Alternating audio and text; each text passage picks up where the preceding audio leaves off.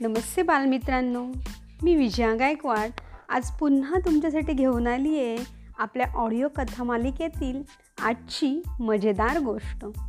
गोष्टीचं नाव आहे सावधान. फाय जी स्मार्टफोन येत आहे. ही गोष्ट आहे ज्येष्ठ बालसाहित्यिक राजीव तांबे यांची. चला तर मग ऐकूया गोष्ट. स्मार्टफोनची फर्स्ट जनरेशन स्मार्टफोन जेव्हा प्रथम बाजारात आले तेव्हा ते भलतेच महाग होते. त्यावेळी ते फक्त घरातल्या करत्या माणसाच्या हातात असत. घरातल्या इतर कुणाला त्या स्मार्टफोनला हात लावण्याची हिंमतही होत नसे.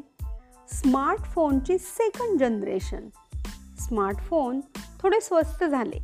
त्यातील वेगवेगळे ॲप तरुणाईत पॉप्युलर झाले. स्मार्टफोन हा तरुणांसाठीच नुसता स्टेटस सिम्बॉल नव्हे तर त्यांची अत्यावश्यक गरज म्हणून ओळखला जाऊ लागला. घराघरात वडील माणसे आणि तरुण मुले यांच्यात रोजच स्मार्टफोन या विषयावरून संघर्षाच्या ठिणग्या पडू लागल्या स्फोट होऊ लागले शीतयुद्धेच सुरू झाली. मग वडील माणसांनी तरुणांना हजारो अटी घालत त्यांच्याशी तह केला. आणि केवळ नाखुशीनेच तरुणांना हा स्मार्टफोन घेऊन दिला.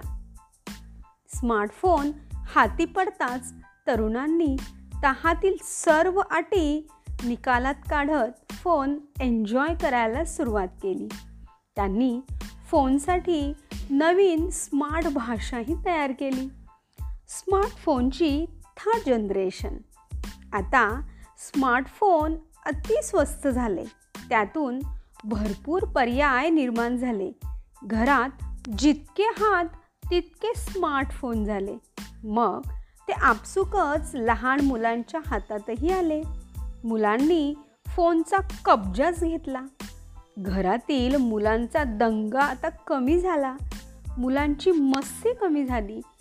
पालकांच्या इच्छेनुसार मुले एका जागी फोन हातात घेऊन शांत बसू लागली. माझ्या फोनमध्ये कुठले गेम आहेत? हे मलाच माहीत नाहीत पण आमच्या मुलाला सर्व माहीत आहे. इतका लहान असूनसुद्धा याला फोनमधलं सगळं समजतं.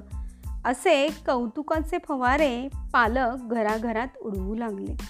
सध्या सुरू आहे फोर जी. ज्यामध्ये मुले दुप्पट खुश आहेत पण पालकांच्या समस्या चौपट वाढल्या आहेत. मुले खुश आहेत कारण शाळेत मिळणाऱ्या मार्कांपेक्षा फोनवर खेळलेल्या खेळात नेहमीच जास्त मार्क मिळतात. हे मार्क पाहून घरातली मोठी माणसंही खुश होतात. कुठलाही खेळ घरी बसून खेळता येतो. सर्फिंग करताना दुनियादारी करता येते. रोज नवीन खेळ खेळता येतो. पण पालक हैराण झाले आहेत. कारण लहान वयातच मुलांना चष्मे लागले आहेत. सतत बसून असल्याने मुले एकलकोंडी झाली आहेत. स्मार्टफोन मुलांच्या हातात आल्यापासून वाचणारी मुलं कमी झाली आणि बघणारी मुलं वाढली. मुलांचे अवांतर वाचन शून्य झाले आहे. अभ्यास अर्धवट सोडून मुले उठतात पण मोबाईलवरचा गेम संपल्याशिवाय ती उठतच नाहीत. जेवताना पण हातात मोबाईल लागतो. तोंड वाकडी करत सारखे सेल्फी काढायचे. सारखं काहीतरी फॉरवर्ड तरी करत राहायचं किंवा कुणाला तरी लाईक करत राहायचं. अभ्यासाकडे साफ दुर्लक्ष. घरातले एकमेकांशी बोलणे बंद.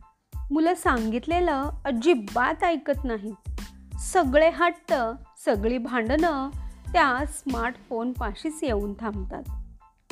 आता हे जे फोर जी प्रकरण कसे हाताळावे?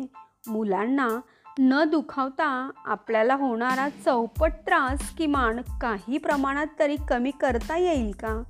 तर ते सहज शक्य आहे.